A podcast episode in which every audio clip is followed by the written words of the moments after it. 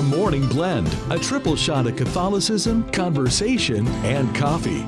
David and Brenda start your day with a fresh cup of joy and inspiration, whether it's through interviews, news, music, or prayer. It's all viewed through a Catholic lens. It's The Morning Blend on the bridge between your faith and everyday life. Mater Dei Radio.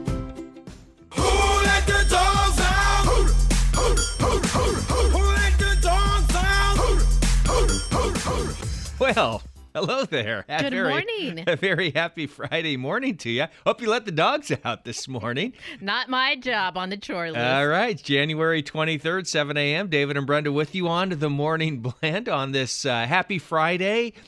Uh, I know why you're playing that because today is National Take Your Dog to Work Day. oh, so there's going to be dog fights in businesses That's- all across no, the city. No, no, very nice dogs are all Only coming to nice work. dogs? Only nice dogs are coming to work today. We're giving you a heads up just because if you're getting ready to go for work and you got your dog with you, well, there you go. Now's the day today to take him to work with you. I left Uh, both of my dogs yeah, at home. what's up with that? I was expecting to see some nice doggies running through the office today. Oh, I got two little sweet dogs. I love them to death. What kind of the- what kind of dogs are they? And give what are their names again?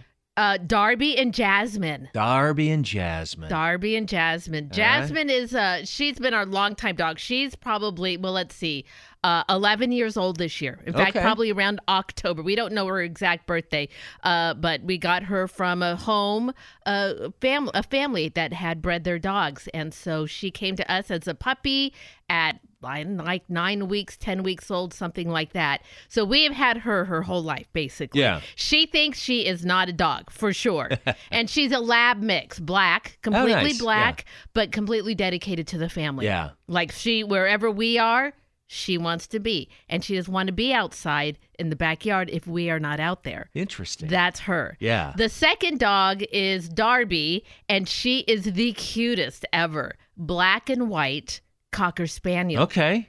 And it's a good thing she is as cute as she is because she is just not a smart dog at all. we love her to death, but you know, everybody has their limitations. Yeah. And Darby's, uh, yeah, she's limited in the brain.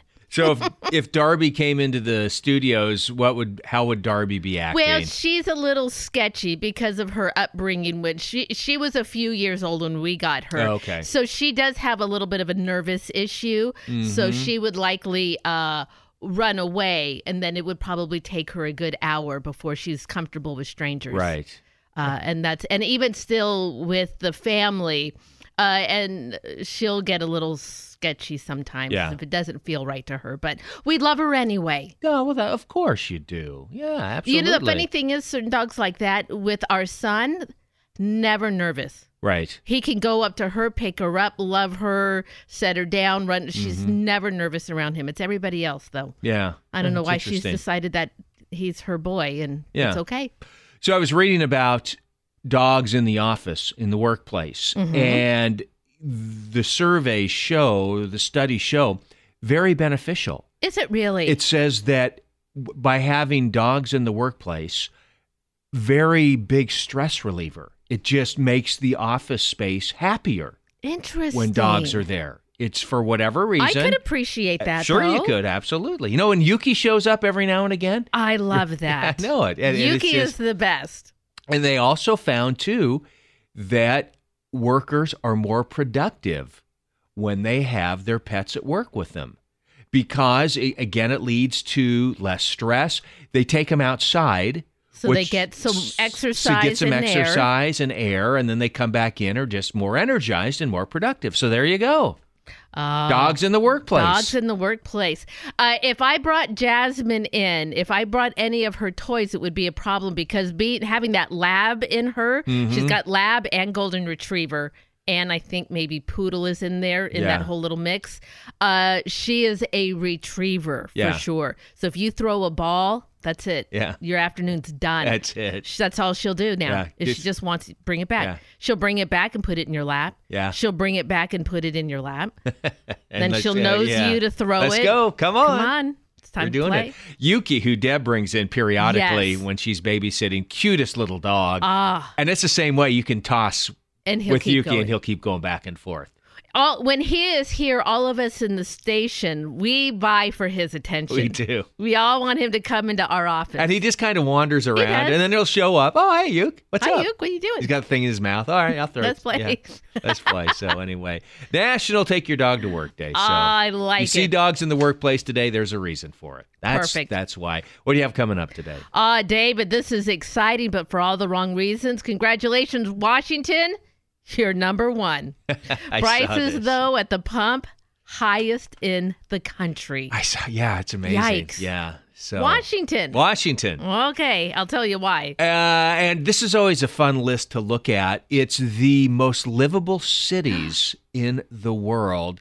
Can you guess what city in the U.S. was on in the list, the highest in the list? It's not that high actually, but anyway, you can think about that. We'll have that for you in the news. All right, I'm going to come up with three guesses. Okay. We got a great show ahead for you on this Friday morning. Here's Daniel Noonan, The Road Less Traveled. And we are David and Brenda on the Morning Blend right here at Mater Dei Radio, leading souls to Jesus through the Blessed Virgin Mary.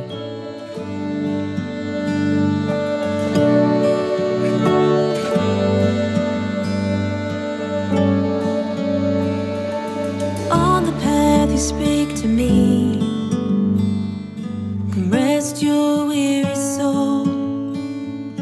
Like the night you cover me. On the road let's travel. On the road let's travel.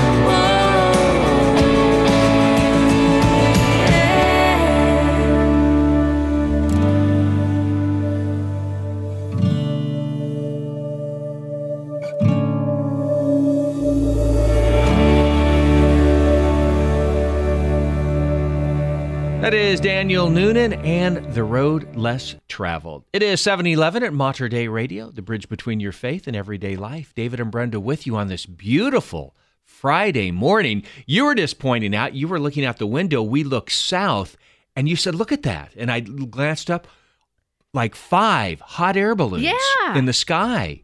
Uh, What did we say? We think it's the Tigard Yeah. Hot Air Festival Yeah, this weekend. Tigard Festival, Hot Air Balloon Festival, which has been going on for years. So uh, one of the fun events going Well, on. Well, they're up in the air this morning. Oh man, that is beautiful. It's so gorgeous out. You can see them. Just they're up pretty high too. So anyway, yeah, great, great scene out there this morning. Coming up, we're going to talk with Natalie Wood, the executive director of Catholic Charities of Oregon. They have some big projects that they're working on. You'll hear about it after the forecast. Support for Mater Dei Radio comes from our Leadership Circle members, including Best Buy in Town Landscape Supply. Since 1984, Best Buy in Town has been supplying the area with landscape products and services, including bark dust blowing, rock, soil, sod, and recycler of yard debris. Located at 2200 Cornelius Pass Road in Hillsboro. Online at bestbuybark.com or 503 645 6665. Support for Mater Dei Radio comes from our Leadership Circle members, including the Portland Division of the World Apostolate of Fatima. WAF is the only Fatima organization worldwide to speak in the name and with the authority of the Church on Fatima. The World Apostolate of Fatima promotes the faithful message of Fatima, including praying the Rosary daily and practicing the First Saturday devotion. WAF information can be found at bluearmy.com. Say yes to God and celebrate life with Mater Dei Radio and the Hail Mary Media app. We're uniting with the Archdiocese of Portland and praying a new Celebrate Life novena leading up to a Celebrate Life Mass with Archbishop Alexander Sample on Sunday, June 25th at St. Mary's Cathedral of the Immaculate Conception. A rosary for life will be prayed before Mass, and the Christ the King Children's Choir will sing. Inspire a culture of life with the new Celebrate Life Novena, available online at materdeiradio.com and on the Hail Mary Media app. Each day contains a stirring reflection to help you become what Pope St. John Paul II called a genuine witness who embodies a culture of life through obedience to God's plan and support of families. Say yes to God and join us in this special novena prayer now on the Hail Mary Media app and Mater Dei Radio, the bridge between your faith and everyday life. It is 7:13 here at Mater Dei Radio. Warm afternoon going to end this week in fine fashion. Highs in the valley today reaching 83 de- de- degrees. Now keep an eye on the Cascades for possible thunderstorms developing. Slight chance that one of those cells could kind of slide across Ooh, yeah. the metro area, so it could be a weird commute home today. Overnight, we're going to cool off to the low 50s. And Saturday and Sunday, sunny and warm highs at 80 degrees. Looks like this nice warm summer weather carrying us all the way through next week. All right, already 64 degrees at St. Anthony Catholic Church in Tigard. And it is 63 degrees at Holy Redeemer Catholic Church in Vancouver. Well, construction has just started on a new affordable housing project in Portland thanks to a partnership with a variety of groups and agencies in the area. That includes Catholic Charities of Oregon. Joining Mater Dei Radio this morning to give us the details on Gleason Landing and more is the Executive Director of Catholic Charities of Oregon, Natalie Wood. Good morning, Natalie. Good morning, David. It's so nice to be here. Well, happy summer to you. Well, thank you. Happy summer to you. I'm, I'm trying to think back now. When did you arrive here in Oregon for the position? I arrived, it's been a little over a year now. So you made it through a full summer. That's right. Yeah. I've made it through a full summer. Well, I we- sure have. And a full winter. Great to have you here for the full year now. And uh, as I mentioned, just some wonderful projects Catholic Charities works on. Certainly the construction projects we're going to talk about this morning, but just a, a variety of other projects as well. And I always encourage folks to go to your website and see because there's so much information there that you can learn about Catholic Charities of Oregon. But did want to talk about these construction projects. And, and let's start first with the one I mentioned. And that is Gleason Landing. So, Yeah. yeah, talk a little bit about Gleason Okay. Landing. So, housing has really risen to the top of our priority list as housing, uh, as the housing crisis continues to deepen and more and more families are unable to afford housing here in the Portland area. And Gleason Landing is a real opportunity um, in that way because it's a private and public partnership. And it involves uh, multiple partners on this, as well as voter bonds on housing. And so Gleason Landing is two buildings. One building is uh, comprised of units for families, and it's going to be run by IRCO. Yeah. And then Catholic Charities has a building called Beacon at Gleason Landing, and it has 41 permanent supportive housing units.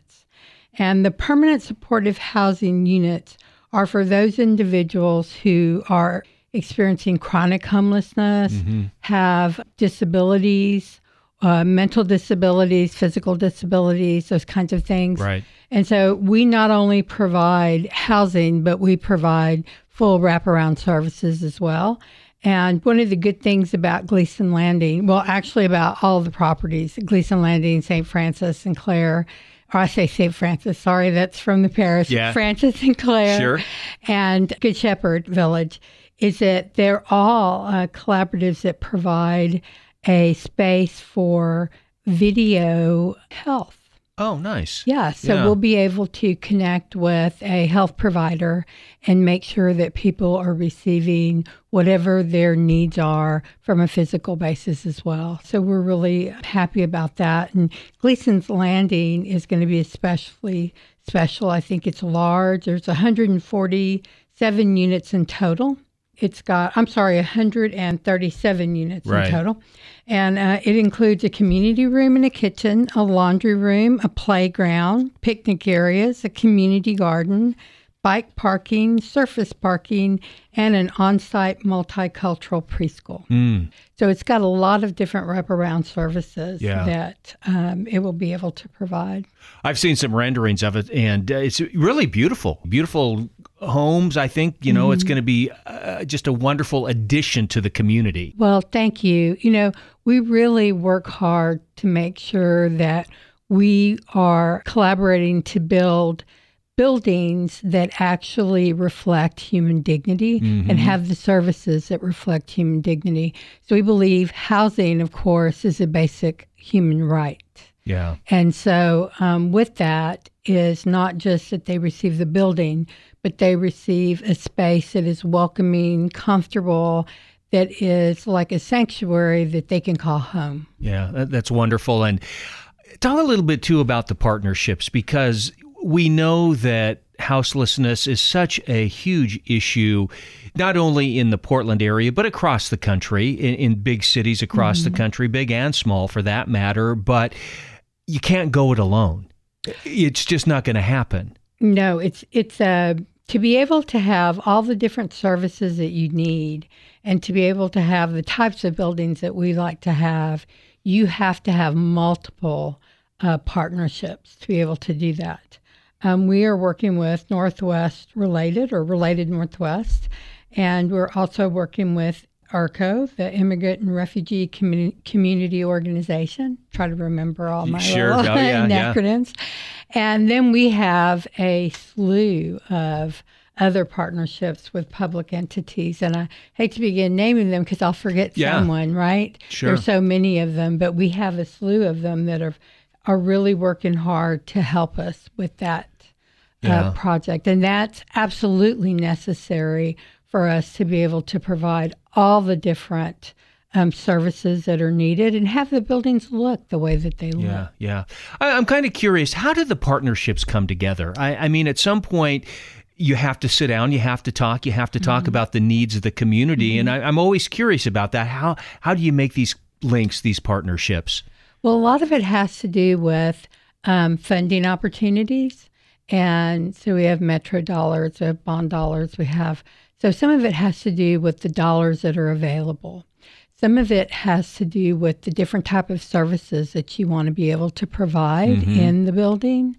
Some of it has to do with the developer and the context that the developer has and and their thoughts. And so in as you're working on the project, you begin to envision and develop a strategy for achieving that vision. As you do that, you begin to bring in those individuals from the community that are the best fit for Right. those particular items. And housing is such a priority in the Portland area that most individuals or mo- most groups and entities uh, don't hesitate Yeah. to want to step in and uh, contribute in some way. I think Stone Soup is also going to be one of our partners that we're working with Nice. in um, Gleason Landing. So we were talking about Gleason Landing, but you also mentioned a couple of other projects as well. Right. We have Francis and Clare coming up. Now, we just had our groundbreaking at Gleason Landing last week. And Francis and Clare, we're signing up all our documents now, so that one will be coming up soon. But Francis and Clare is centered in southeast Portland, and it's close to St. Francis Parish. Right. And as you know, there's a lot of need in that mm-hmm. area already. Yeah. And so this one is going to be 61 affordable units for 0 to 30% income that are experiencing chronic homelessness and have complex behavioral and health challenges. Okay. So this is going to be probably our most strategic um, site to date. We'll provide the services and um, the building. We'll have a quiet room for relaxation, a community classroom, and a large plaza. It's near the bus line and places for jobs. Wonderful. And you know, St. Francis Parish has um, historically provided services to this community. right. And so um, it's kind of a good collaborative fit for us to be working together. in Mm-hmm. Yeah. For years, way. the St. Francis Dining Hall there. Absolutely Yeah. right. Yeah. Exactly. Mm-hmm. Again, we're speaking with Natalie Wood. She's the executive director of Catholic Charities of Oregon, talking about some of their projects they have going on. And then there was a third one, too, that you had mentioned. Absolutely. That's Good Shepherd Village. And so Good Shepherd Village is someplace that I think Catholics will really take to heart. This land was donated by John and Peggy Brokamp of Christ the King Parish. Absolutely. And this will be our biggest housing project to date. It'll have 142 affordable homes. The property originally was used for gatherings, mm-hmm. and it was donated to us to be able to use for this affordable housing in that area. And it's the very first affordable housing unit in Happy Valley. wow. So we're very excited about that. We should have applications opening in July for a fall move in. Wow. You're busy. Yes, we've been busy. Yeah. Absolutely. And that doesn't include immigration or any of our other programs, Yeah. refugees or any of our other Yeah. services. Yeah. On any of the construction projects, uh, the housing projects, any room there for citizens' help, uh, volunteers? I'm so glad you asked that question. Yes, we'll have a special opportunity for parishioners to help residents of Good Shepherds this summer and into the fall. We're going to put a call out for welcome home kits. And our welcome home kits come in, in multiple sizes, I guess you would say. Sure. We have kits for individuals or couples and kits for families with kids. And then under that, we have a variety of types of kits. So we have welcome kits, kitchen kits, cleaning kits. Nice. Kind of, you can take your pick of what you would like to uh, support our families with. Uh, fantastic. Again, I encourage folks go to Catholic Charities of Oregon website. You can learn about the projects and other volunteer opportunities, how you can help. Uh, just a wonderful opportunity there for citizens to get involved. Natalie Wood, Executive Director of Catholic Charities of Oregon. Natalie, great to talk with you. Thanks for all of the work and all of the projects out there. Much needed. Oh, it is. I tell you, it is such a blessing to be part of Catholic Charities and to be able to experience a life of service. I can't say that all people have the opportunity, and when the opportunity comes up, I think you should really take advantage of it because it is so special to live a life where you know you are doing service to advance God's kingdom here on earth. Uh, thank you. Well, God bless you. Have a wonderful summer. Thank you. God bless you too. It is 725 here at Mater Dei Radio. Oh, what a great opportunity again to have Natalie in the studio and mm-hmm. to be able to talk with her and find out the great things that Catholic Charities is doing. You can find out more information about Catholic Charities because on the podcast of that interview, I will add links to that will get you right to Catholic Charities. You can read all about the services they provide and ways that you can donate your time and help those in need. You'll find that podcast at materdeiradio.com and the Hail Mary Media app. Support for Mater Dei Radio comes from our Leadership Circle members, including Dr. Mark Bianco, family dentist. Dr. Bianco practices family dentistry in the neighborhood of 122nd Avenue and Stark Street in Southeast Portland. Dr. Bianco, family dentist, online at biancodentistry.com or 503 252 1722. That's 503 252 1722. Support from Mater Dei Radio comes from our Leadership Circle members, including Blessings from Heaven, the peaceful place to shop for all things Catholic. Blessings from Heaven has a variety of gifts for all occasions and many other Catholic items to choose from. Located on the corner of 3rd and Southwest Tucker Avenue in Beaverton, Blessings from Heaven is open Tuesday through Saturday. For more information, call 503 644 1814. A great way to support Mater Dei Radio is through our Leadership Circle. These are businesses and organizations whose names you hear on the air every day. They believe in our mission of providing the region with positive Catholic radio programs of faith and hope. Simply put, our Leadership Circle members keep our broadcast strong through their financial generosity. If you run a business or organization, please join us. We need you. Information on our Leadership Circle at materdeiradio.com. The Morning Blend, a triple shot of Catholicism, conversation, and coffee on the bridge between your faith and everyday life. Mater Dei Radio. It is 727 at Mater Dei Radio, and a tragic ending to the submersible on its journey to the Titanic. We'll have the details in the news. And it was a circus before it was the Vatican. I'll explain how coming up in three minutes. Here is Matt Maher and Clean Heart. We are the Morning Blend right here at Mater Dei Radio. I woke up this morning, the whole world was yelling. I wish I was dreaming all that we've been through. My soul has been searching for some deeper meaning. I know there's a kindness that leads me to the truth. When everybody's looking for another fight. When trouble's on the rise, no end in sight. Oh, Savior, won't you come and make the wrong things right? Let me be the place you start. Give me a clean heart.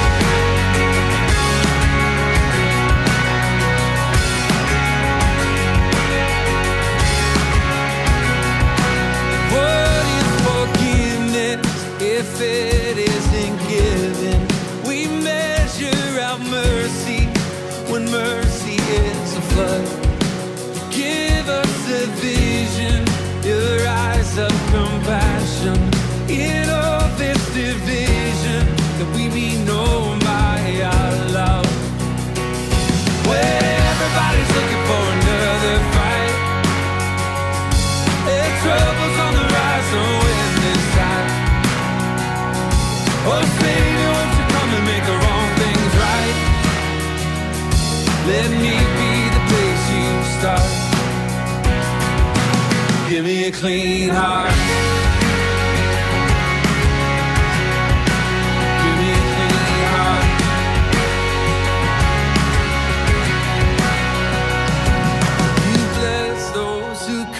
You. You loved those who hated you. On the cross, you died for me. To bless those who curse you and love those who hate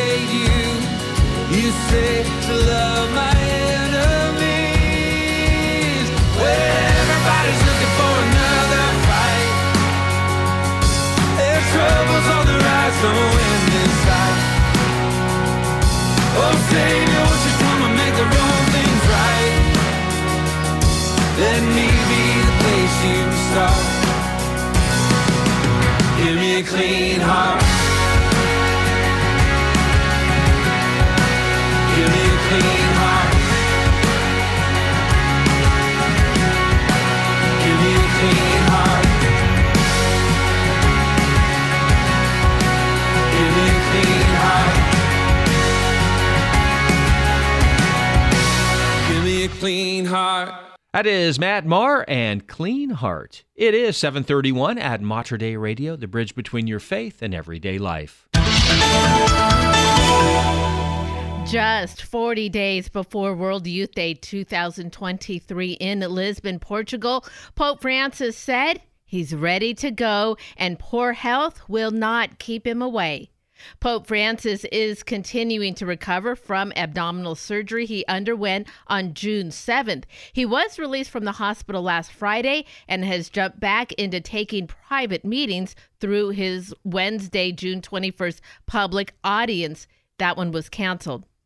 In a video recorded by Bishop Américo Aguiar, Auxiliary of Lisbon and the coordinator of World Youth Day 2023, Pope Francis held up a gray World Youth Day branded backpack and said, I'm ready. I have everything and I can't wait to go. The 86 year old Pope Francis will visit Portugal from August 2nd to the 6th, and several World Youth Day events are on his agenda, including hearing confessions, praying the Stations of the Cross, attending a prayer vigil, and celebrating Mass on Sunday, August 6th, the final day of the week long gathering. In his latest video, Pope Francis reminded teens and young adults preparing to attend the International Catholic event that it is now 40 days away, the same length of time as Lent. Ah, good point. I wonder if you can get one of those backpacks. I want one. yeah, yeah. Just because. I want it. Yeah, that's it. Well, the U.S. Coast Guard says a missing submersible imploded near the wreckage of the Titanic, killing all five people on board. Coast Guard officials said during a news conference Thursday that they've notified the families of the crew of the Titan, which has been missing for several days now. Debris found during the search for the vessel is consistent with a catastrophic implosion of the vessel, according to Rear Admiral John Mauger of the 1st Coast Guard District. During the press conference, the Coast Guard also said debris from the submersible was found 1,600 feet from the bow of the Titanic. Investigators continue to scour the ocean floor today for debris as they try to establish the timeline of the implosion.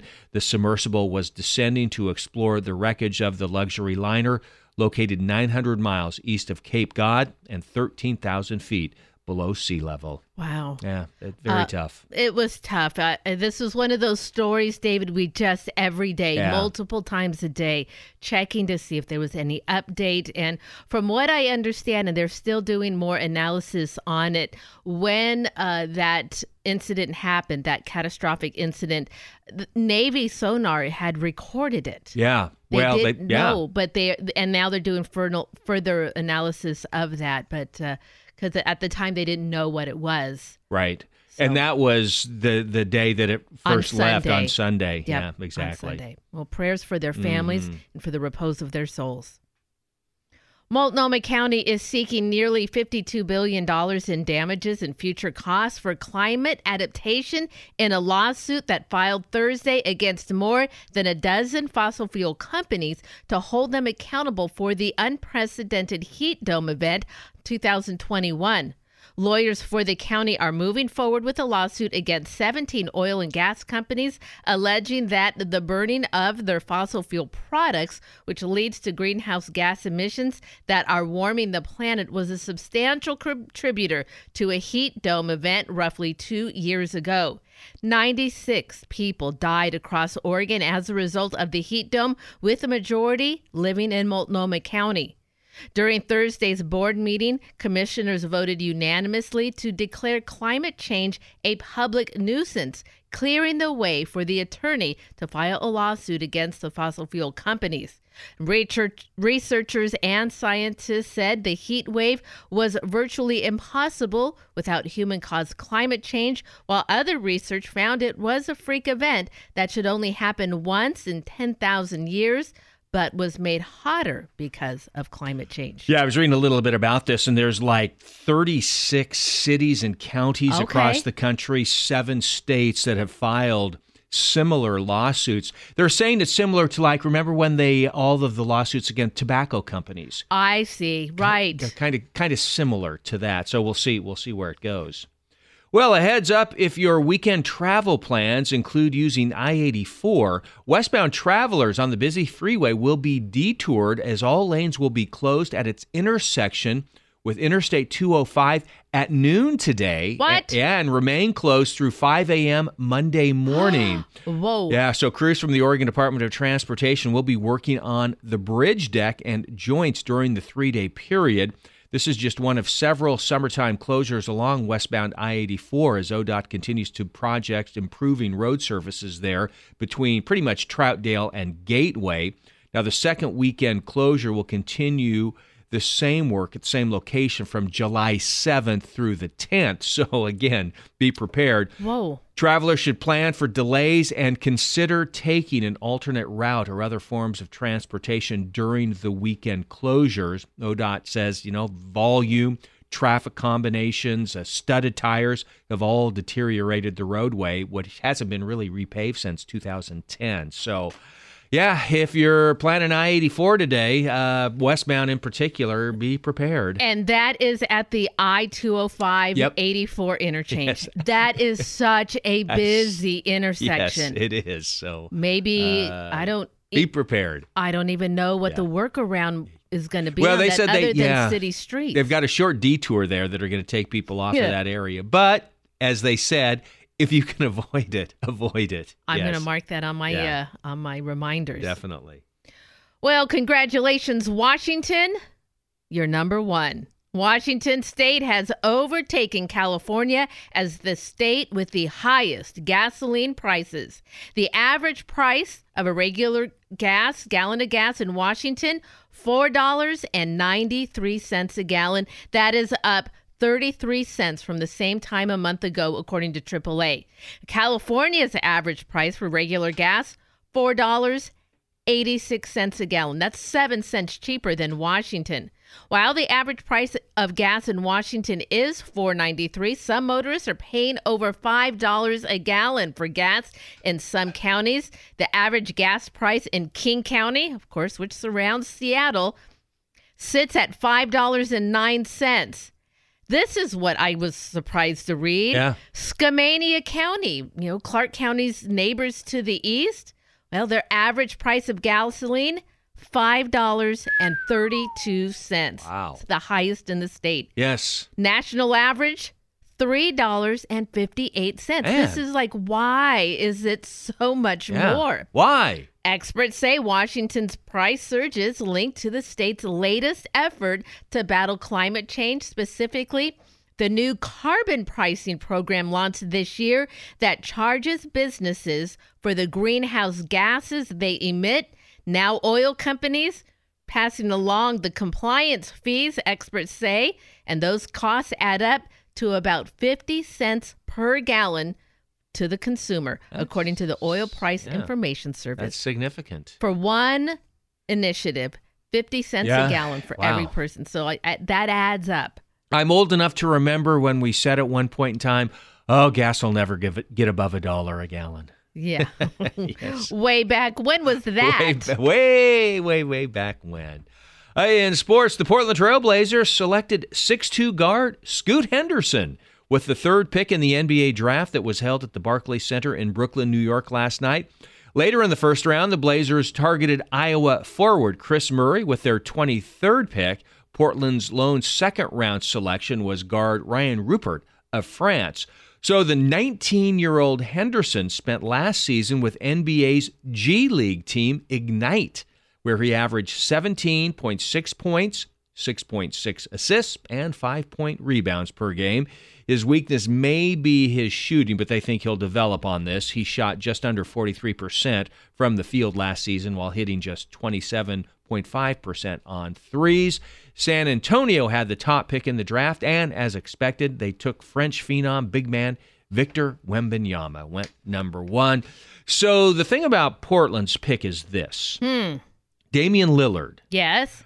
there was a lot of talk saying that he really wanted to see Portland bring in some veteran players to help him win immediately Right. and, you know, have an opportunity to win an NBA title before he's like 33 years old now. Sure. So I don't know if this pick actually does that. I don't know that that is exactly what we thought it might be. So what we'll have to do is just kind of watch what happens this summer. Okay. And if there's trades, that's going to happen. I don't know. We'll see. Okay. Well, the Vatican stands as a symbol of spiritual and temporal power within the heart of Rome. But beneath its colonnade, its museum, and the imposing basilica lies a relatively unknown history that dates back to the first century of the Christian. It is believed that the Vatican was built on top of Caligula's Circus, hmm. an ancient Roman chariot racing stadium. Over the centuries, successive constructions have transformed the site into the religious and administrative center it is today. Now, Caligula's Circus, also known as the Circus of Nero, was built during the reign of the infamous Emperor Caligula in the first century. It was a massive entertainment complex featuring an oval arena where chariot races, athletic contests, and other spectacles were held. The circus was located on Vatican Hill, one of Rome's seven hills, covered a vast area. The original circus was gradually abandoned until it fell into disrepair following Caligula's death, and it wasn't until the 4th century that Constantine decided to build a grand basilica on the site. Now, the first basilica, known as Old St. Peter's Basilica, was constructed between the years 319 and 333, soon became the focal point of Christianity and the final resting place of St. Peter.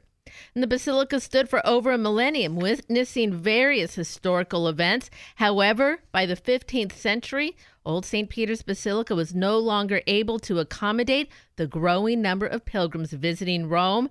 So, in 1506, Pope Julius II initiated the construction of a new basilica, the magnificent St. Peter's we know today. Hmm. And then over the years since then, different parts have been added the museums, the Sistine Chapels, and all the administration offices that are there now. All right. It's time to find out what's going on in our Catholic community. You looking for something to do this weekend? Well, you can start today by shopping at St. Jude Parish Annual Rummage Sale that runs today through Sunday. Today and tomorrow, you can also attend a rummage sale at St. Anthony's Parish here in Portland. Everything you could possibly think you'd need can be found. Remember, you can find details on these and other events. Go to the community calendar, materdeiradio.com, and the Hail Mary Media app. That's St. Jude's in Eugene, I'm assuming. It is Yeah. St. Jude's, yes. Nice. St. Jude's down in Eugene. Fantastic. So, what do you have coming up in the uh, next uh, segment here? It is a mass to celebrate life coming up this weekend. I got a chance to talk with Sarah Livingstone. All right, we'll do that right after the forecast. Support for Mater Dei Radio comes from our Leadership Circle members, including Mount Hood Hospice. For more than 40 years, Mount Hood Hospice has been serving those in their final stages of life with loving care in East Multnomah and Clackamas counties. With a compassionate medical and spiritual support team, hospice services are provided wherever the patient lives. With the top listing on Medicare's Care Compare, information online at mounthoodhospice.org. Support for Mater Dei Radio comes from our Leadership Circle members, including Best Buy in Town Landscape Supply. Since 1984, Best Buy in Town has been supplying the area with landscape products and services, including bark dust blowing, rock, soil, sod, and recycler of yard debris. Located at 2200 Cornelius Pass Road in Hillsboro. Online at bestbuybark.com or 503 645 6665.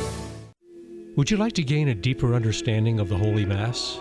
Hello, this is Terry Ross. Join me on Mater Dei Radio each Saturday afternoon at 4 and Sunday afternoon at 2 for the glory of the Mass. Every weekend, we'll explore the rich history of sacred music within the Catholic liturgy. Increase your appreciation for the beauty and sanctity of Catholic sacred music with the glory of the Mass Saturday and Sunday afternoons on Mater Dei Radio, the bridge between your faith and everyday life. And it is 745 at Mater Dei Radio. Going to be a nice day today. A little cooler than yesterday. I think got up to about 88 degrees yesterday. 83 your high today. It's a slight chance of a thunderstorm later today. Mostly clear tonight, low of 53. And then Saturday may see some morning clouds, then sunny skies, high of 81. Currently, it is 64 degrees at the Madeleine here in Portland. And 63 degrees at St. Jude Church in Eugene. Around the country, pro life leaders and activists celebrated the Supreme Court decision that overturned Roe versus Wade. And now, one year later, the Archdiocese of Portland is inviting the whole community to honor this day to celebrate life at a very special Mass. Joining me this morning is Sarah Livingstone. She is the pro life coordinator for the Archdiocese of Portland. She has all of the details, plus some information about the good work they are doing. Good morning, Sarah. Thanks so much for joining us again on the Morning Blend. Good morning, Brenda. Thanks so much for having me. Your office just really encompasses so much work in the Archdiocese of Portland. Remind our listeners a little bit about your work through the office and how you came to be such an activist and pro life supporter. Yes. Um, well, we, you know, again, we're pro life for the whole life, beginning of life to end of life. Um, I will say most of the work is is with uh, beginning of life with abortion, um, but we also cover you know physician assisted suicide and death penalty. Um, my background, I, I am uh, at St. Michael the Archangel. I've I've been leading their pro life um, group about four years now, and then um, also since I was young, started a pro life group at my Catholic high school in Wisconsin that's still going strong. So. Um, just came from a pro life family and have just uh, always felt very strong, strongly about it. Um, and you know, Portland, uh, we're, we're in the trenches here, so lots of work to do here, lots of good work, and we've really um, we we've we've really collected a ton of resources. We we strongly believe in supporting both uh, mothers and babies, and we've just there's been some amazing pro life momentum happening here. Sarah, as you and I were preparing for our interview today, we talked about how we of a little faith. I, I believe that there was a path forward that Roe versus Wade could be overturned. I just never believed I'd see it in my lifetime. And yet it happened. It happened a year ago with the Dobbs case. And Archbishop Sample, he had so many, he's just had such positive things to say. And now we're really seeing a momentum in the pro life movement here in Oregon. Tell our listeners more. Absolutely. Yeah, I think, you know, you you just nailed it. So many of us we did not think we were going to see this this pro life victory in our lifetime, and, and, it was just amazing. I mean, it you know, goodness, today it's you know we're coming upon the one year anniversary, June twenty fourth, which now has been termed Celebrate Life Day by all uh, large pro-life organizations. So nationally, it's called Celebrate Life Day. They're also doing a large gathering in D.C. Um, on Saturday, the 24th. But yeah, as as Archbishop Sample said at the Mass before Oregon March for Life this year in January, which which had record turnout by the way, and the Mass at St. Joseph's in Salem was just packed. Um, but he said in his homily, if Roe can be overturned, which many of us did not think we would see in our lifetime, then surely there is hope for Oregon, and we remain steadfast in God's will. So I think, you know, just really remaining hopeful. Um, I think a lot of people thought, well, Roe was overturned, but nothing's changed in Oregon. If anything, a lot of our lawmakers are trying to, you know, enshrine it in our Constitution and make it um, even more extreme than it already is, which is hard to believe because, you know, abortion here is legal up until the moment of birth for any reason. Um, but we, I will say, just from even our pro-life office at the Archdiocese, I the the amount of pro-life momentum, especially just even since this past January, last six months, has been tremendous. From the amount of emails I'm getting of people, how can I help? Um, we had record numbers at our this last Lent, 40 Days for Life. Record um, single day, we had 47 people one day, one Saturday there, broke um, volunteers. Uh, and we actually are getting some international and national coverage on that of the momentum we have going on here. Uh, we, there's a feature article about Portland's pro-life momentum and Oregon's in Day 41 magazine, which is the 40 Days for Life quarterly magazine, and that's actually coming out this week. And so, you know, it's, it's exciting. Um, and obviously we have our work cut out for us here, but mm-hmm. we remain very hopeful. Sarah, you had mentioned the 40 Days for Life and people who stand vigil in the fall and the spring campaigns. Those are so important, and there are lives saved at, during those events, and there's so much more that we can do. And, well, the Knights of Columbus have stepped up. They heard that call, and along with Obria Clinics, there is now going to be a portable ultrasound machine that will be available during those vigils. Tell our listeners about this.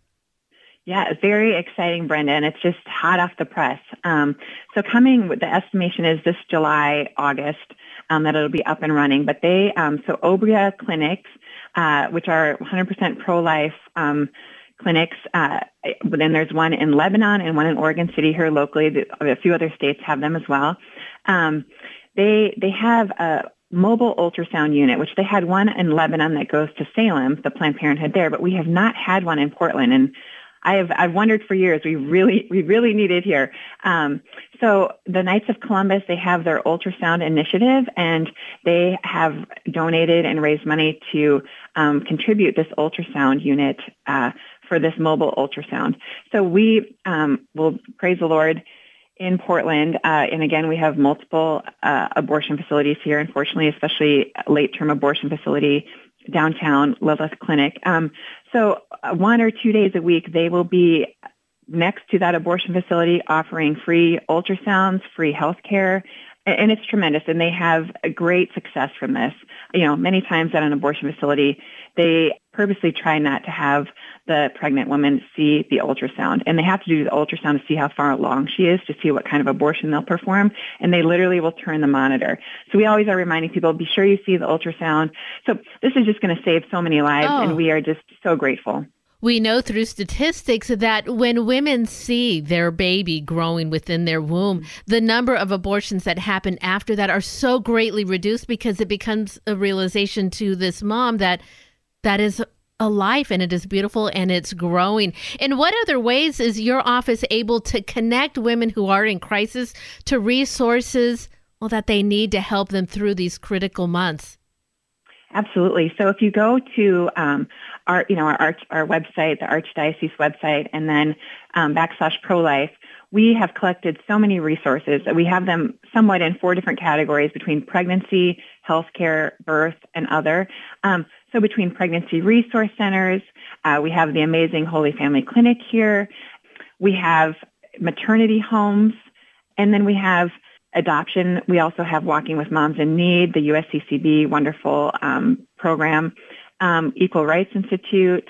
We also have Project Aurora, which is the post-abortion healing here in Oregon. They they put on the Rachel's Vineyards retreats. Um, very powerful. We really feel strongly about supporting them. They're doing great work. Um, and we also have information also on like the abortion pill reversal, because I know, especially since Roe has been overturned, I'm sure you've heard this, they're really pushing medical abortions. And there's really, you know, it, it's so sad because there's very little medical oversight, and there is hope if you after you've taken the first uh, medical abortion pill. So we have information on that as well. Sarah Livingstone is joining me today. She is the pro life coordinator for the Archdiocese of Portland. Sarah, it is so exciting to listen to you talk, and it fills us all with hope about the work that is still yet to happen here in the Archdiocese of Portland and in the state of Oregon. Coming up is a day to celebrate for the whole community, and I want to have all the details about that, but I am coming up against my break. Can you stay with me through the break so we can continue in the next half hour? I would love to, Brenda. Thank you.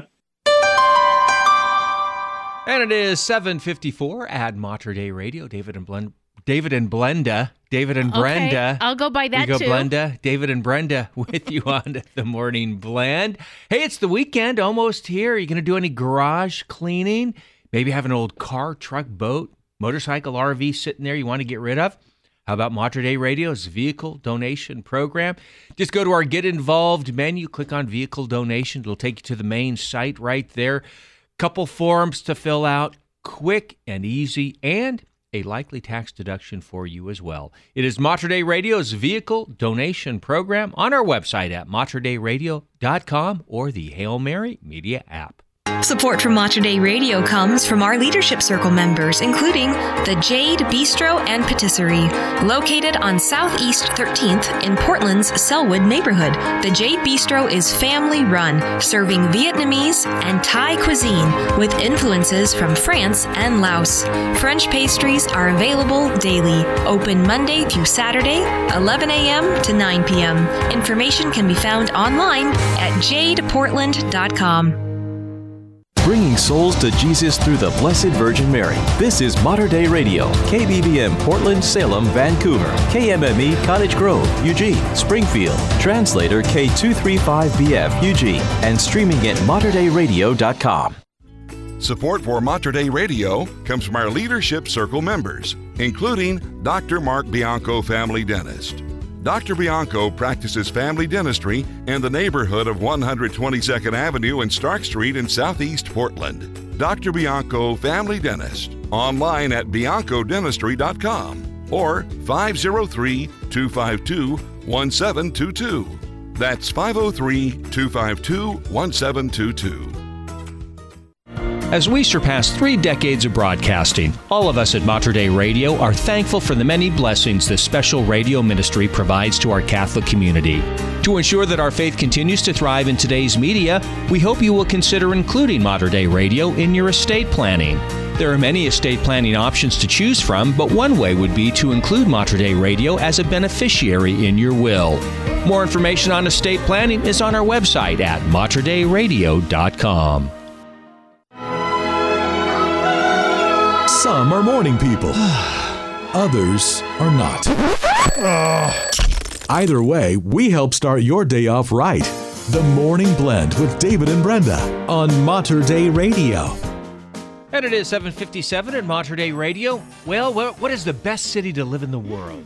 Oh. Yeah, we're going to tell you coming up in the news. Okay, and he won a trip to Hawaii and to the ER. A game show host uh, contestant gets too excited after his big win. I'll have that story for you, plus more coming up right after Awaken the Saint.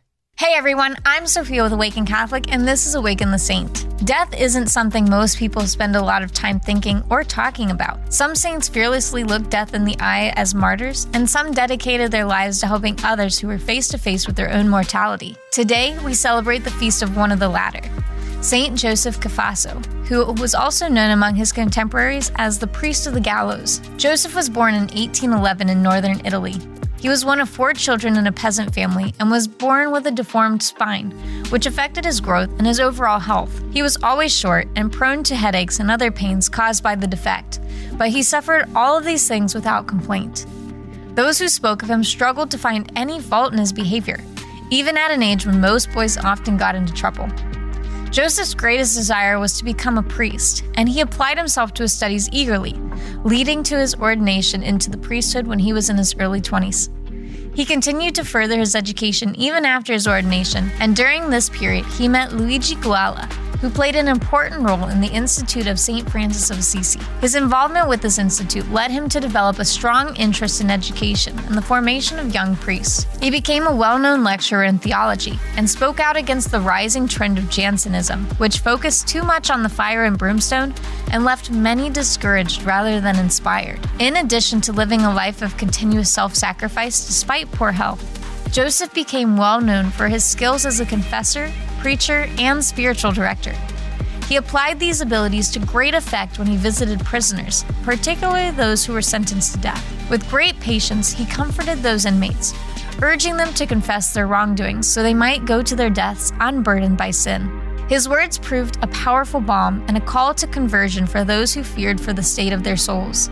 In one case, he led a procession of 60 prisoners condemned to hanging, many of whom had confessed and converted just before their execution. Joseph continued to guide students, priests, and prisoners alike until June of 1860, when his poor health and pneumonia claimed his life. In his will, he gave away everything he owned, what few possessions he had anyway, to the Little House of Divine Providence. He was beatified in 1925 by Pope Pius XI and canonized in 1947 by his successor, Pius XII. For many of us, death can seem like our darkest hour, whether we're contemplating our own or a close loved one. But as the saints demonstrate, it doesn't have to be. Holy men and women like Joseph Cafasso are so often filled with joy in the moments before their death. And the reason for that joy is so simple. They know they're going to their Father in heaven. It was Joseph's mission, as is our own, to spread this hope. The hope that never fails, because God will never fail to forgive the repentant sinner, no matter how far we think we've fallen. Saint Joseph Cafasso, pray for us. Thank you for tuning in to Awaken the Saint.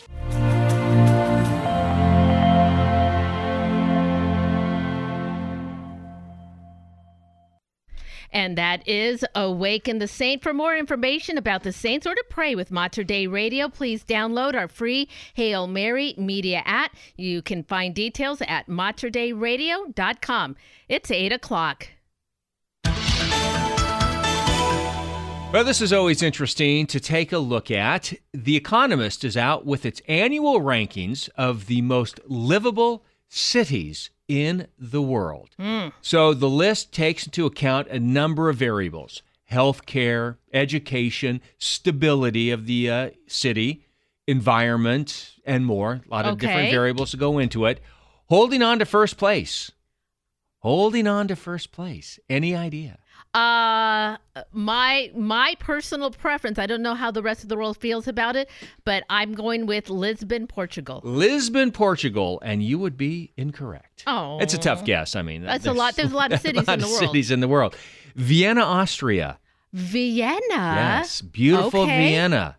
So it is just it checks off a lot of the boxes. So you talk about culture, Mhm. environment. Oh, yes. Uh, it's infrastructure. It has outstanding educational and health services. So again, it just check, check, check all of those. So Vienna, Austria. If you want to live in a place that's the top, there you Oh, go. well, now I have to put that on my list of places to go. Vienna waits for you. Uh, second for the second year in a row, holding on to the number two position, Copenhagen, Denmark. Copenhagen. Copenhagen, yes, beautiful, beautiful Copenhagen is there. Third and fourth, interesting, back to back, Melbourne and Sydney, Australia. Third and fourth in the world to Huh. live. Melbourne is on my bucket list. Number Okay. one, I, I think it's very cool. Number two, I can go watch the Australian Open Tennis Championships. You better make sure they're in town. Yes, I will definitely time it just for that. Vancouver, Canada, rounded out the top five. I was that was going to be kind of in my top three because I was going to go. There's had to be someplace in in Canada. Yeah. I thought I maybe Montreal or Vancouver. Well, you're you're close in saying that because Canada has two other cities in the top ten. They do. Calgary and Toronto were seven Okay. and seven and nine in the rankings. Switzerland received two of the top ten entries. Zurich taking sixth place, and Geneva tying for seventh place with Calgary. So for the United States, all the way down at 25, first city in the top livable cities, Honolulu, Hawaii. Oh, really? Yeah, yeah. So that was the top entry for the U.S., coming in 25th place. Okay. Uh, Who made these rankings? Uh, this is The Economist. It comes out with this every year. Again, it looks at it takes all of these factors into consideration, scores them, and then you know puts together the rankings. Okay. So- Well, okay. I, I think there may be some flaws in their uh, calculations. Well, but I'll have you been to, to, have you been to. Copenhagen and Vienna? I've not. Okay, so there you go. Have they been to South or Central America and some of their beautiful Costa Rican countries? Well, I didn't go into the what was ten through. I know. Well, they're not even in the top. No, so. I know. Again, there you go. I'm go. just saying. Okay. Well, Pope Francis has asked Cardinal Konrad Krajewski to return to Ukraine for a sixth time to bring humanitarian aid to people suffering from the war. The Polish cardinal, who serves as the pa- papal almoner, will travel to Ukraine's southern Kherson region, which was a recent dam collapse that caused deadly flooding. Krajewski will travel to Ukraine in a car filled with the most needed medicines. During his drive, the cardinal plans to stop along the way to visit Catholic parishes and Orthodox religious communities. A second truck will deliver medical supplies directly to areas most affected by the flooding caused by the destruction of the Kakhovka Dam on June 6th. Many of the medical supplies were donated by South Korea, according to the dicastery. Earlier this week, UN aid workers said they were blocked from visiting the Russian occupied areas damaged by the dam collapse. The destroyed dam is on the Dnieper River, which currently divides Russian troops on its eastern banks from Ukrainian forces to the west. The dam collapsed immediately following an overnight explosion that registered at nearly a 2 on the seismic scale. Ukrainian officials blame Russia for the explosion. So we have come a long way since writing checks at the grocery store. When's the last time you've written a check Oh. at a grocery store? I can't, I can't. even remember. It's been a long time. Uh, yeah, it's been a really long time. I can't tell you when I even saw a person writing a check at a grocery store. Well, if you were behind my mother, you would have seen somebody write a check in the grocery store. Well, Whole Foods markets in the Portland area are unveiling a new Amazon checkout system that can charge customers credit cards by scanning their palms. What? A- yep, Amazon says it has already launched the Palm payment technology in Bend, Eugene, and Tanasbourne, and it's expected to arrive at remaining Whole Foods stores across Oregon in the coming weeks. Customers must enroll in the program called Amazon One by inserting a credit card into a device and then hovering their palm or palms over a lit up circle on the device. The Amazon One device then scans and records the customer's palm signature. Company says the process takes less than a minute. Items are still manually scanned by a cashier or by the customer at the self checkouts. Then to pay, shoppers can hover their palm above the Amazon One device for about a second to make the purchases. No, I ain't doing that. Okay, I'm just saying. The new I option. don't know why it's an option. I don't know why I wouldn't. I mean, I know that the DMV has my fingerprints. I think It- I, you probably could find me, but something about that just not quite striking. Uh, Yeah. is something that I'm feeling strongly that I want to do. Yeah, it's a new way to do it. It took me forever just to convince to get my i wallet, iPad wallet or whatever Yeah, on my yeah. phone set up so I can just click and pay. Sure. And even that's not like the way to go now either. I just do the thing where you tap your tap your card. card, tap your card, and it's, you're done. That works too. Yeah. So there you go. Well, more than half of the global population lives in a country in which state or non state actors actively persecute people for their religious beliefs, according to the 2023 Religious Freedom in the World report. The report was released on the first day of Religious Freedom Week, which in the U.S., Catholics bishop have invited Catholics to pray for greater religious liberty, both in the U.S. and around the world, from June 22nd to the 29th. Aid to the Church in Need, a Catholic charity, published the report, which puts 28 countries in the red category for religious freedom, which denotes religious persecution. Now, those countries are home to more than 4 billion people, and that makes up about 51.6% of the global population. The red category includes the two most populous countries in the world, China and India, which the report found to be among the worst religious persecutors. All but one of the countries are either in Africa or Asia. Some of the offenders include Nigeria, Pakistan, Somalia, Saudi Arabia, North Korea. Now, Nicaragua, which ranked in the less severe orange category in 2021 report, has since moved into the red category this year.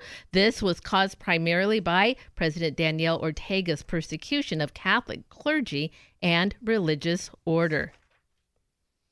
And the price is right, David, got a little bonkers last week when a highly energetic contestant named Henry dislocated his shoulder while celebrating a game win. Ouch. The animated contestant was tasked with guessing the right price to win a trip to Hawaii during a game called Bonkers, right. which he successfully won on his first try. And went bonkers. He went bonkers. Henry was seen jumping and cheering so jubilantly that when he threw his fist into the air, he injured himself, according to host Drew Carey.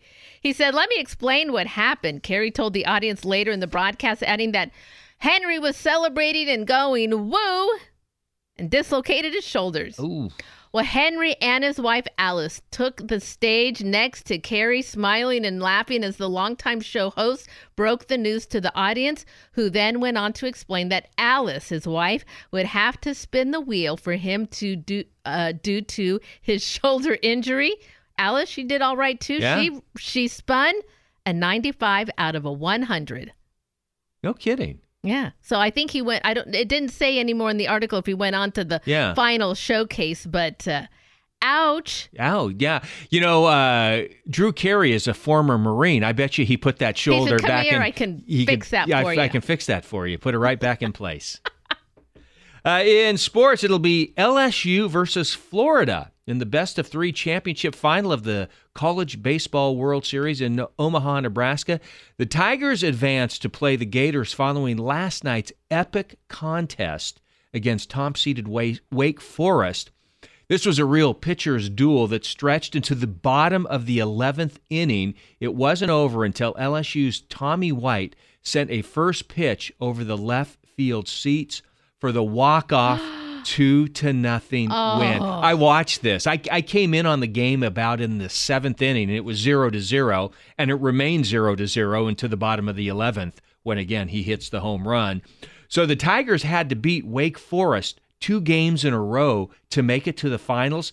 That seemed like a tall order given the Demon Deacons had not lost two games in a row all season long. Oh. And so, Wow. heartbreaker for Wake Forest. They had not been to the finals since 1955. So, and they'd been the top seed all throughout, and then they lose to LSU. Oh man. So now LSU was the team that knocked Oregon State out. in- Really? In, the regionals. So we talked about this before. Do you root for the team that knocked your team? You know that whole that whole issue. But uh, anyway, LSU Florida starts tomorrow. It's time to find out what's going on in our Catholic community. This Sunday at 10:30 a.m. is the Celebrate Life Rosary and Mass at St. Mary's Cathedral of the Immaculate Conception here in Portland. To mark the one-year anniversary of the overturning of Roe versus Wade, there will be a Celebrate Life Mass with Archbishop Sample at 11 a.m. on June 25th. A special Rosary for Life will be prayed before the Mass. And remember, you can find more details on these and other events. Go to the community calendar, materdeiradio.com, and the Hail Mary Media app. And Brenda has more with Sarah Livingstone right after the forecast. Support for Mater Dei Radio comes from our Leadership Circle members, including Best Buy in Town Landscape Supply. Since 1984, Best Buy in Town has been supplying the area with landscape products and services, including bark dust blowing, rock, soil, sod, and recycler of yard debris. Located at 2200 Cornelius Pass Road in Hillsboro. Online at bestbuybark.com or 503 645 6665. Join Mater Dei Radio and Father Robert Barcelos in prayer with the morning offering. A morning prayer written by Saint Therese. In the name of the Father, and of the Son, and of the Holy Spirit. Amen. O my God, I offer thee all my actions of this day for the intentions and for the glory of the Sacred Heart of Jesus. I desire to sanctify every beat of my heart, my every thought, my simplest works, by uniting them to His infinite merits. And I wish to make reparation for my sins by casting them into the furnace of His merciful love. O my God, I ask of Thee for myself and for those whom I hold dear the grace to fulfill perfectly Thy holy will, to accept for love of Thee the joys and sorrows of this passing life, so that we may one day be united together in heaven for all eternity. Amen. For more prayer resources and to let us know how we can pray for your intentions, please visit materdeiradio.com. During June, Mater Dei Radio unites with Catholics around the world to start the summer by honoring the most sacred heart of Jesus. Grow closer to Christ during this special time through our three daily broadcasts of the Holy Mass, the sacred mysteries of the Rosary, the Chaplet of Divine Mercy, and a wide variety of inspiring spiritual reflections. Mater Dei Radio is also honored to take your specific intentions to the most sacred heart of Jesus through our powerful prayer hotline. Share your personal request with our dedicated prayer team right now by clicking the pray button on the Hail Mary Media app and MaterDeiRadio.com. Or call the prayer hotline directly, 503 285 3737. That's 503 285 3737, and let us pray for you throughout the month of June as we lead souls into the most sacred heart of Jesus through the Immaculate Heart of Mary at Mater Dei Radio. And it is 8:15 at Mater Dei Radio. Beautiful day today, although we could see a slight chance of a thunder shower later today. High of 83 degrees. Low overnight tonight, 53, mostly clear skies, and then Saturday becoming sunny 81, Sunday sunny 81. That's that's a pretty sweet weekend right there. Very, very nice. Currently, it is 62 degrees at St. Thomas Catholic Church in Camas. And 63 degrees at St. Vincent's Church in Salem. It was one year ago that the Dobbs case at the Supreme Court level overturned Roe versus Wade. And since that time, decisions and restrictions on abortion have been brought down to the state level. Here in the Archdiocese of Portland, in the state of Oregon, Sarah Livingstone is the coordinator of the pro life office, and she has been working to ensure that the momentum started a year ago continues. Sarah's with me today as we talk more about the work coming from her office. Good morning, Sarah. Thanks so much for staying with me again. Thank you, Brenda. So it was a year ago. I think that we all held our breath, and it happened to fall on the feast of the Sacred Heart of Jesus when word came out officially that the Dobbs case has overturned the Roe versus Wade case from many, many years ago. And now, so the decisions on abortion were brought back to the state level. Well, here in Oregon, things haven't changed much, but there is a real momentum growing. Sarah, since that year when the decision was made, how many do they estimate innocent lives have been saved due to restrictions on abortion? Yes, it's it's an amazing number, and I we do believe it's higher, but um, they are estimating over 5,000 babies per month are alive since last January, excuse me, June 24th when Roe was overturned. So that's 60,000 babies, 60,000 lives, and um, and again, that that's from both mainstream media. You, that's a number that um, it was in Bloomberg, it was in the Washington Stand.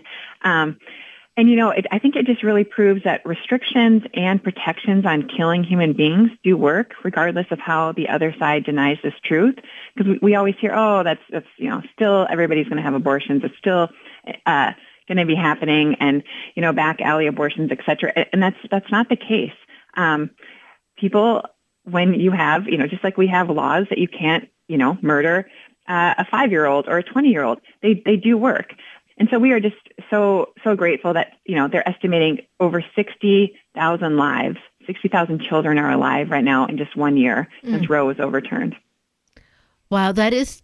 You think about that, uh, and it's just an incredible number, of course. Opposite that, though, the number of lives saved since Roe v. Wade was placed and made abortion legal in the United States, millions of lives lost. And, well, we do celebrate, though, every life that can be saved.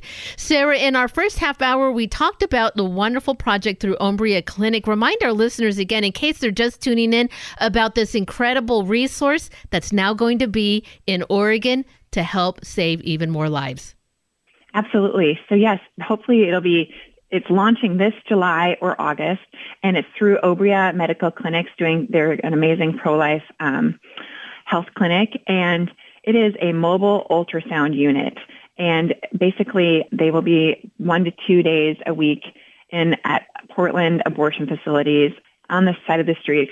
And you, a woman, a pregnant woman who is, you know, maybe not quite sure or you know, going to an abortion facility, um, you are able to go and have a free ultrasound. You're able to get free health care. Um, it will be staffed by uh, licensed RNs and other healthcare workers. And it's just an amazing, uh, you know, way to save lives. Um, like I was saying before, they, a lot of uh, abortion facilities, they don't want you to see your ultrasound. And uh, like you were saying, Brenda, being able to see that ultrasound um, is so important. And that's where we've had so many saves, as we would call them, where uh, women and couples they leave the abortion facility, they come out and they tell us, we saw our ultrasound, we are keeping our baby. Because, you know, we're just told by the other side, it's a clump of cells, it's nothing. And, and they see these arms, these legs, they see this baby's heart beating, um, and, you know, and it, it changes their mind as it Mm. should. Um, As it should for sure. Sarah Livingstone is joining me today. She is the pro life coordinator here for the Archdiocese of Portland.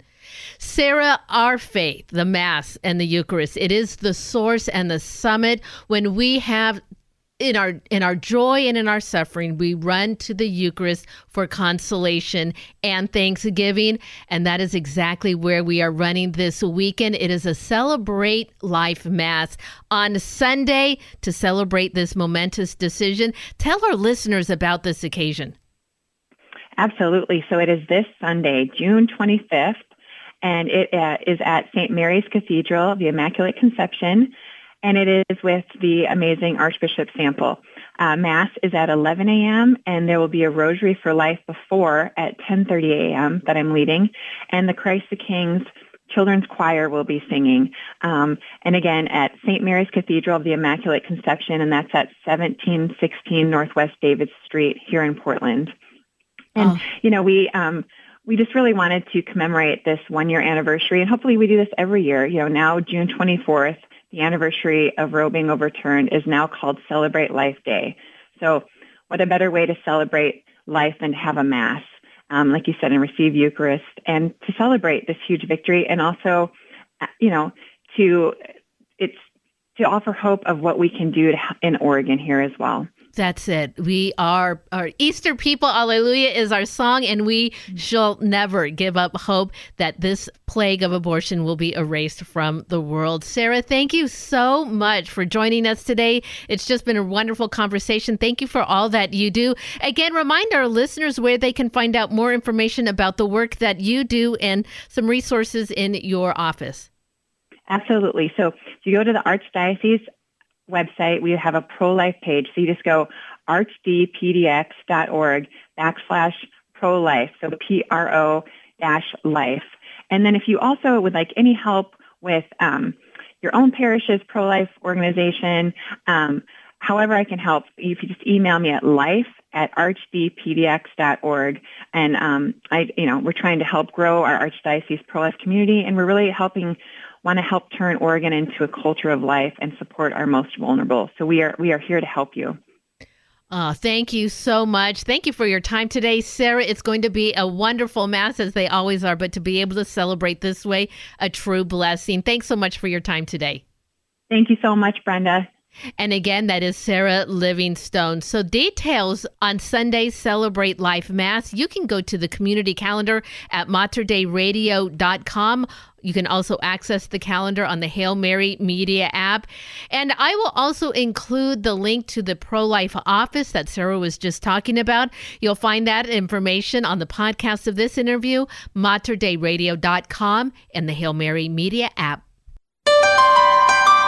And it is 823 at Mater Dei Radio. Happy Friday to everyone. Going to give folks a heads up. If you're on our mailing list, next week, I believe on Tuesday, we're sending out a mailing on our legacy program. This is a way you can support Mater Dei Radio by naming Mater Dei Radio in your will. Just one of the ways you can do that to support Mater Dei Radio. In fact, if, if you go to our website, click on support page, you can find out more.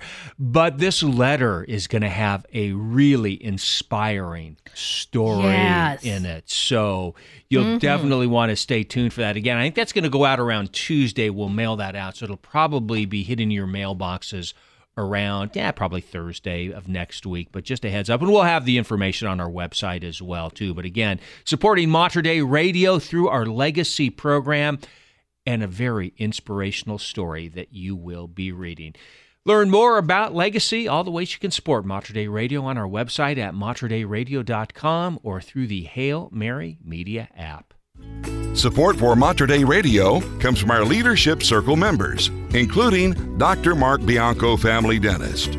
Dr. Bianco practices family dentistry in the neighborhood of 122nd Avenue and Stark Street in Southeast Portland. Dr. Bianco, family dentist, online at biancodentistry.com or 503 252 1722. That's 503 252 1722. The Benedictine Brewery Tap Room is a place of hospitality and fellowship, a place where all who come are welcome and where the peace of nearby Mount Angel Abbey permeates. Come for the beer, return to share the spirit of the monks of Mount Angel who brew craft beer in the tradition of the Belgian monks of old using local waters and hops grown on Abbey land. Taste and believe. Learn more at benedictinebrewery.com. That's benedictinebrewery.com. What do you get when you cross a Catholic radio show host and a permanent deacon? A match made in heaven. I'm Deacon Scott Aiken from the Archdiocese of Seattle. And I'm Brenda Aiken from the Morning Blend. Work and family life can be hectic. We understand, and together we'll find God's grace. We may not always agree, but we are always faithful. Listen on Friday evenings at 7:30 and Sunday evenings at 6 as we share stories about our faith, our family, and our view from the pew. Right here on Mater Dei Radio, the bridge between your faith and everyday life. It's good to the very last drop. The Morning Blend on the bridge between your faith and everyday life. Mater Dei Radio. And it is 825 at Mater Dei Radio. The Blazers pick is in. Who did they take in the NBA draft? We'll tell you coming up. And congratulations, Washington. You're number one. Not in a good way. Prices at the pumps highest in the country. I'll have that story for you coming up in news. Here is Sean Garrison and Open Road. And you're listening to the Morning Blend right here at Mater Dei Radio.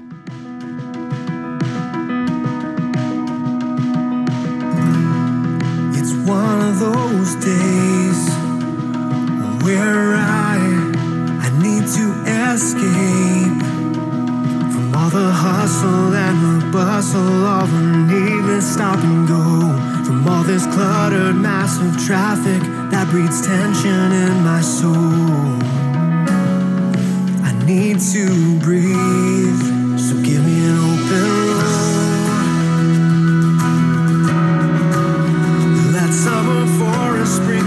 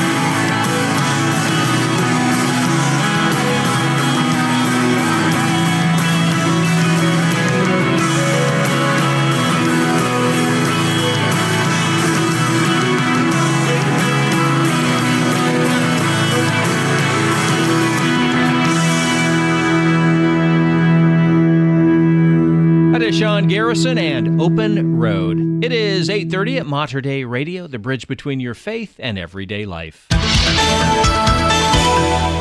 Just 40 days before World Youth Day 2023 in Lisbon, Portugal, Pope Francis said he is ready to go and poor health will not keep him away. Pope Francis is continuing to recover from abdominal surgery he underwent on June 7th. He was released from the hospital last Friday and has jumped back into taking private meetings, though his Wednesday audience was canceled. In a video recorded by Bishop Américo Aguiar, auxiliary of Lisbon and the coordinator of World Youth Day, Pope Francis held up a gray World Youth Day branded backpack and said, I'm ready. I already have everything, and I can't wait to go.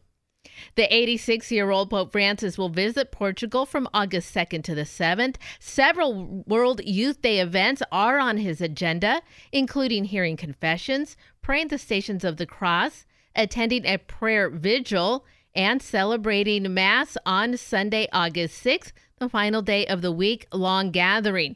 In his latest video, Pope Francis reminded teens and young adults preparing to attend the international Catholic event that it is now 40 days away, the same length of time as Lent. All right, wonderful.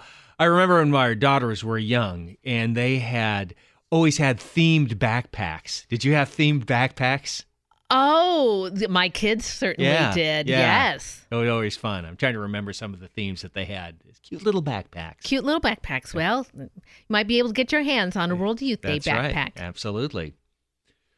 Well, here's a heads up. If your weekend travel plans include using I 84, westbound travelers on the busy freeway will be detoured as all lanes will be closed at its intersection with Interstate 205 at noon today. Ooh. That's noon today and remain closed through 5 a.m. Monday morning. So, yeah, all weekend long. Crews from the Oregon Department of Transportation will be working on the bridge deck and joints during the three day period. This is just one of several summertime closures along westbound I 84 as ODOT continues its project improving road surfaces between Troutdale and Gateway. Now, the second weekend closure will continue this work at the same location from July 7th through the 10th. Travelers should plan for delays and consider this is big consider taking an alternate route Okay. or other forms of transportation during the weekend closures.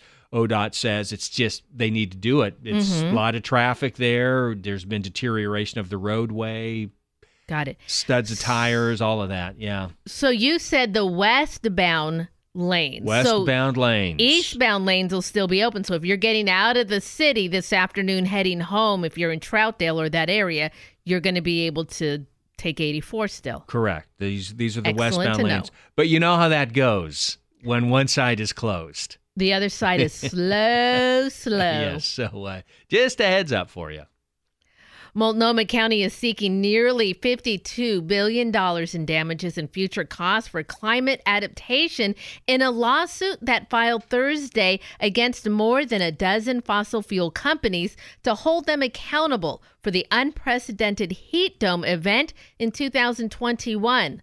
Lawyers for the county are moving forward with a lawsuit against 17 oil and gas companies alleging that the burning of their fossil fuel products, which leads to greenhouse gas emissions that are warming the planet, was a substantial contributor to a heat dome event roughly two years ago. 96 people died across Oregon as a result of the heat dome, with the majority living in Multnomah County. During Thursday's board meeting, commissioners voted unanimously to declare climate change a public nuisance, clearing the way for the attorneys to file a lawsuit against the fossil fuel companies. Researchers and scientists said the heat wave was virtually impossible without human caused climate change, while other research found it was a freak event that should only happen once in 10,000 years, but was made hotter because of climate change. We were talking about this yesterday. Texas. I was watching again on the news Oh, last night. man. They are just getting. They had another deadly tornado there, uh, day before yesterday, I believe, and the temperatures have been like 100 and teens. Yeah, that is uh, sweltering on Yeah. the Brenda scale of Oh. heat. I just can't even imagine. And it's not just we had that heat dome and it lasted three days and then it was gone. They are over in triple digits for Yeah. weeks now. It looks like into the future. And they have the humidity Woo. too. So yeah, it's it's tough. Well, the U.S. Coast Guard says a missing submersible imploded near the wreckage of the Titanic, killing all five people on board. Coast Guard officials said during a news conference yesterday that they've notified the families of the crew of the Titan, which had been missing for several days. Debris found during the search for the vessel is consistent with a catastrophic implosion of the vessel, according to Rear Admiral John Mauger of the 1st Coast Guard District. During the press conference, the Coast Guard also said debris from the submersible was found 1,600 feet from the bow of the Titanic. Investigators continue to scour the ocean floor for debris today as they try to establish the timeline of the implosion. The submersible was descending to explore the wreckage of the luxury liner located 900 miles east of Cape Cod at 13,000 feet below sea level. So uh, it's been a very tough Oh. five days, I it's guess. it Yeah. certainly has and for those of us who have been following that we i had been checking multiple times a day for any updates for those live updates and then when the news came out yesterday i went oh well god rest their soul Yeah. And and there's a good chance that it actually imploded the Sunday that it went missing. that it went too. missing Yeah. that's what uh, i think that the evidence is leading Yeah. to and uh, i think there's still more information that's going to be coming out in the weeks and months ahead Mhm. Well, Washington State, congratulations. You're number one. We have take overtaken California as the state with the highest gasoline prices. The average price of regular gas in Washington was $4.93 a gallon, up 33 cents from the same time a month ago, according to AAA. California's average price for regular gas is $4.86 a gallon. That's 7 cents cheaper than Washington. While the average price of gas in Washington is $4.93, some motorists are paying over $5 for gas in some counties. The average price in King County, Washington, which is the home of Seattle, rests at $5.09. Skamania County's average price for gasoline, of course, Skamania County is the neighbors to the east Mhm. of Clark County. They're paying five dollars and thirty-two cents a gallon. That is the highest in the state. Now, the national average for gasoline, $3.58 as of Wednesday. Experts say Washington's price surge is linked to the state's latest efforts to battle climate change, specifically the new carbon pricing program launched this year that charges businesses for the greenhouse gases they emit.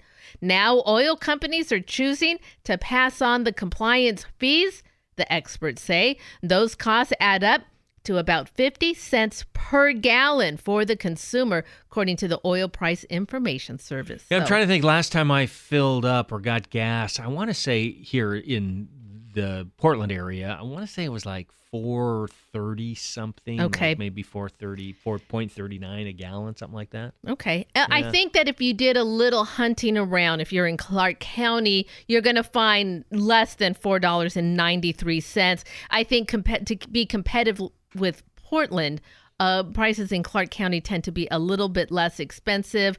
Uh, go to I, Costco's just down the road. They've probably got the best prices in town if you're in Clark County. Yep. Uh, in sports, the Portland Trailblazers selected 6'2 guard Scoot Henderson with the third pick in the NBA draft that was held at the Barclays Center in Brooklyn, New York last night. Later in the first round, the Blazers targeted Iowa forward Kris Murray with their 23rd pick. Portland's lone second round selection was guard Rayan Rupert of France. So the 19 year old Henderson spent last season with the NBA's G League team, Ignite, where he averaged 17.6 points per game, 6.6 assists, and 5.1 rebounds. His weakness may be shooting, but they say he'll develop into a good shooter, they hope. He shot just under 43% from the field last season while hitting just 27.5% on threes. So San Diego, or excuse me, San Antonio, the Spurs had the top pick in the draft and as expected, took the French phenom, the big guy, Victor Wembanyama, How tall is he? seven four, Oh my goodness. seven four. That's a big man. That is a big guy. I think they were saying of NBA players in the history, he might be like the fourth biggest overall, Oh something like that. Yeah, he's he's up there. Incredible. So for the Trailblazers, this is going to be an interesting summer. So you know there was a lot of speculation that the Blazers might deal that third round or that third pick last night to get more players, get some more veteran players to help- help Damian Lillard try to win a title before Mhm. his uh, clock expires. He's 33, so how much longer will he continue to play? But didn't happen. So now we'll see this summer if there's any moves made. So something to keep an eye on. Well, Scoot, welcome to Portland. That's right. Uh, at 19 years old, he must be pretty incredible. I think he's a good player. The Vatican stands as a symbol of spiritual and temporal power within the heart of Rome, but beneath its colonnade, its museums, and the imposing basilica lies relatively unknown history that dates back all the way to the first century of the Christian era. It is believed that the Vatican was built on top of Caligula's Circus, an ancient Roman chariot racing stadium. And over the centuries, successive constructions have transformed the site into the religious and administrative center it is today. Now, Caligula's Circus, also known as the Circus of Nero, was built during the reign of the infamous Emperor Caligula in the first century AD. It was a massive entertainment complex featuring an oval arena where chariot races, athletic contests, and other spectacles were held. The circus was located on Vatican Hill, one of Rome's seven hills, and covered a vast area. The original circus was gradually abandoned until it fell into disrepair following Caligula's death. It wasn't until the fourth century that Constantine decided to build the Grand Basilica on the site. The first basilica was known as Old St. Peter's Basilica, was constructed between 319 and 333 soon became the focal point of Christianity and the final resting place of St. Peter. That basilica stood for over a millennium, witnessing various historical events.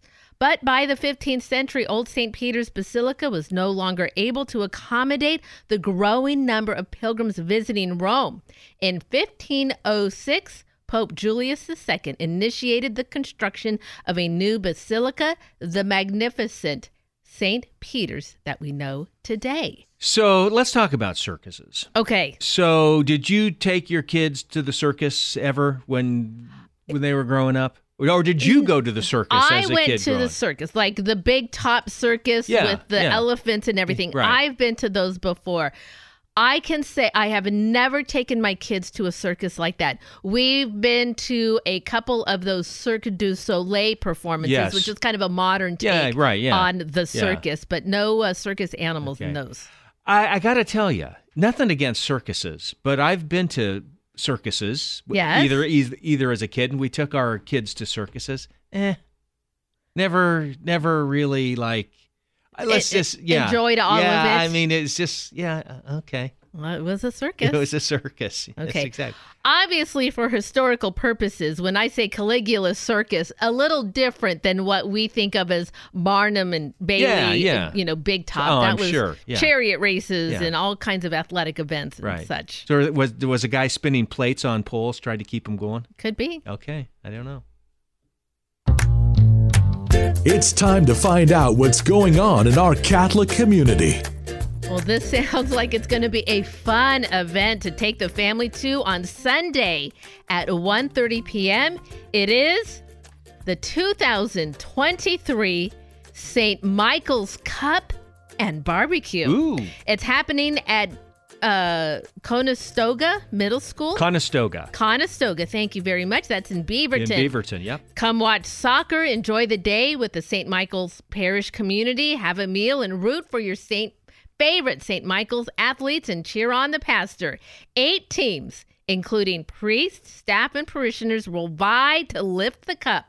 Bring some drinks, snack, and food to supplement the barbecue that they are serving. Remember, you can find details on these and other events. Go to the community calendar, materdeiradio.com, and the Hail Mary Media app. So we're going to talk hiking. There's a lot of great trails to go hiking, or you can just do an urban hike. And so it's going to be a great weekend for that. We'll talk about it coming up after the forecast.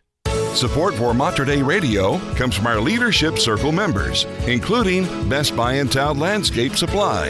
Since 1984, Best Buy in Town has been supplying the area with landscape products and services, including bark dust blowing, rock, soil, sod, and recycler of yard debris. Located at 2200 Cornelius Pass Road in Hillsboro.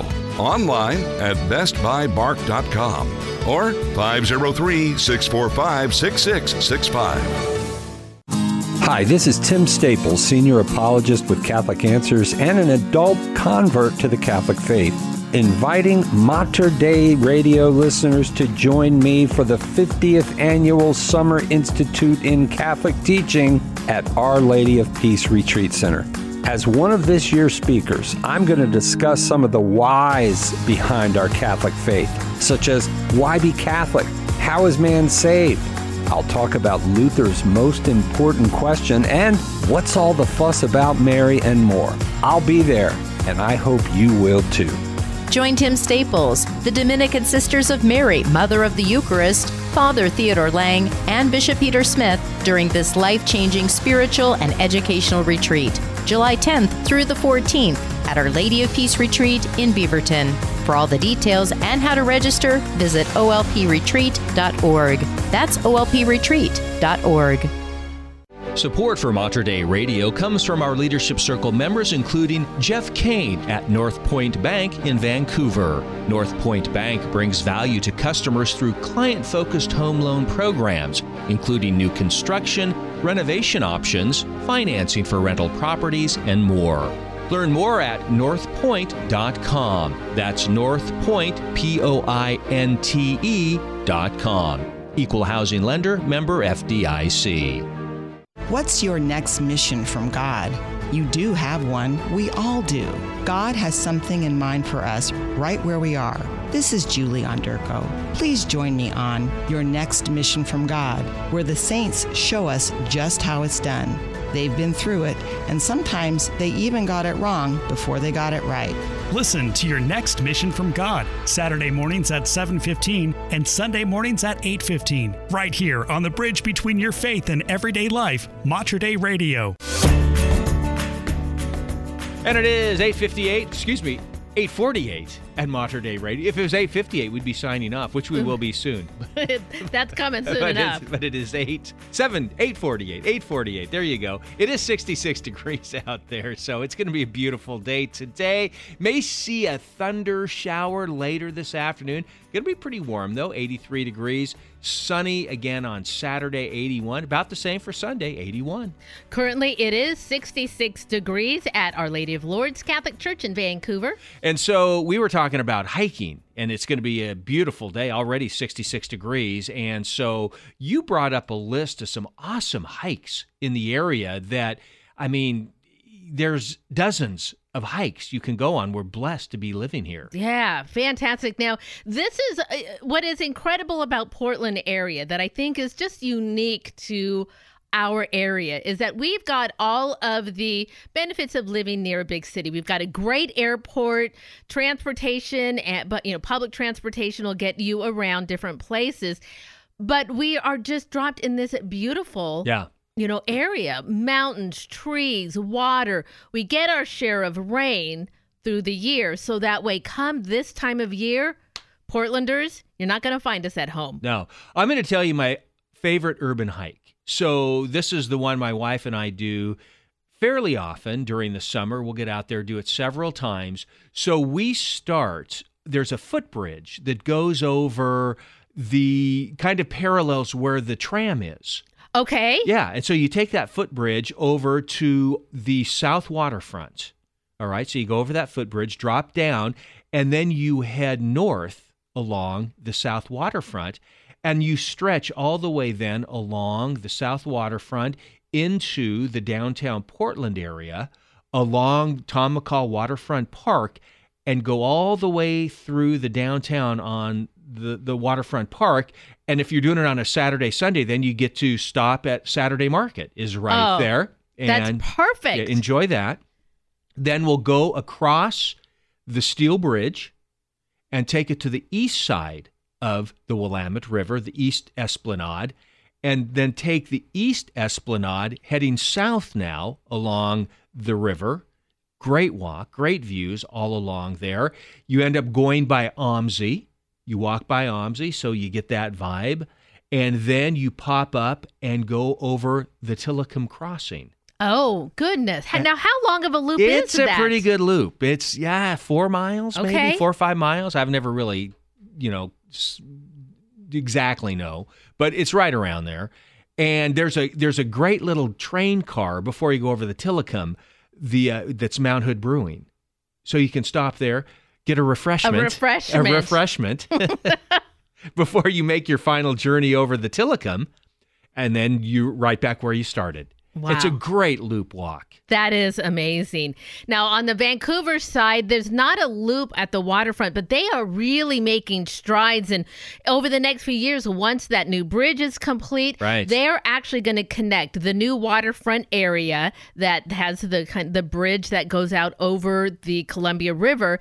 That waterfront area, which is close to the Saturday Market at Esther Short Park, it is going to go across the waterfront under the bridge Mm-hmm. and then connect to the next other side. There's WhoSong and Larry's, and you walk a little bit farther. Right. You're going to run into McMenamins and beaches, and it keeps on going all across that waterfront. Lots of people are out there walking right now. Yeah, that that's beautiful. And then you think about, and we're talking kind of urban walking, urban hiking right now, but you don't have to go far. Like if you're uh, uh, heading out to Lake Oswego, beautiful parks in that area that you can walk in. Uh, what's I'm trying to think of the name there. Is it Trillium? Uh, you know, I'm not down there, and Yeah. I'll have to look that up. I mean, just even here locally, just Washington Park Loop. Yeah. I mean, that is inc- you can't believe how close you are to the city when you get into Washington Park, Right. And all of the beautiful things around there, um, around Pittock Mansion. Mhm. Uh, my daughters like to go to Pittock Mansion, and Yeah. just that view is incredible. So, Hoyt Arboretum, yeah. Oh, Forest Park, uh, Try excuse me, Tryon Creek. oh, okay. is what I'm thinking of in Lake Oswego. Tryon Creek Park in Lake Oswego. Again, another beautiful area where you're close to the city, yet you can go out into the woods. Uh, Yeah. Exactly. Trillium Now- is up in Mount Trill- Hood, which you can walk up there too. Exactly. You can do Yeah. that. Yeah. Uh, Head out into the gorge, go to the waterfalls. Uh, I we'd love to go to Bridal Veil. Yeah, I, I think yeah. that's one of our favorite ones to kind of go around because you can hear it coming and you make it. It's not a long loop, and you get down there.